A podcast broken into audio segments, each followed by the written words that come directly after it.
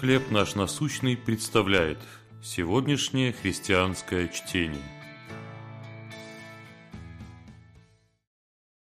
Стена рухнула. Мы снова едины. Послание к Ефесянам, 2 глава, 14 стих. Иисус – мир наш, сделавший из обоих одно и разрушивший стоявшую посреди преграду. С 1961 года родственники и друзья оказались разделенными Берлинской стеной. Возведенная в тот год коммунистическим правительством, эта преграда не позволяла гражданам Восточной Германии бежать на запад. По оценкам специалистов, с 1949 года до дня постройки стены на такой шаг решилось более 2,5 миллионов немцев.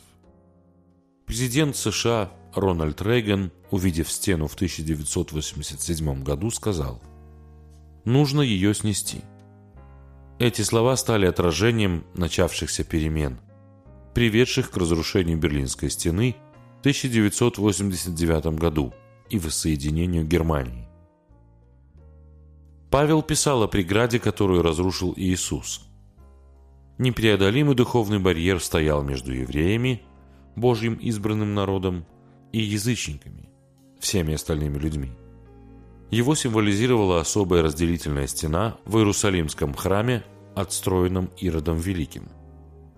Она отделяла язычников от евреев, не позволяя им пройти во внутренний двор.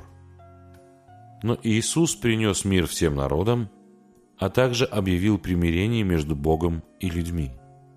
Он разрушил стоявшую посреди преграду посредством креста, убив вражду на нем – Благовествование мира сделало возможным объединение всех верующих во Христа. Сегодня в мире много разделений. Но поскольку Бог дал нам все, что нужно для единства, давайте стараться жить в мире и любви. Наше общее основание – Господь Иисус.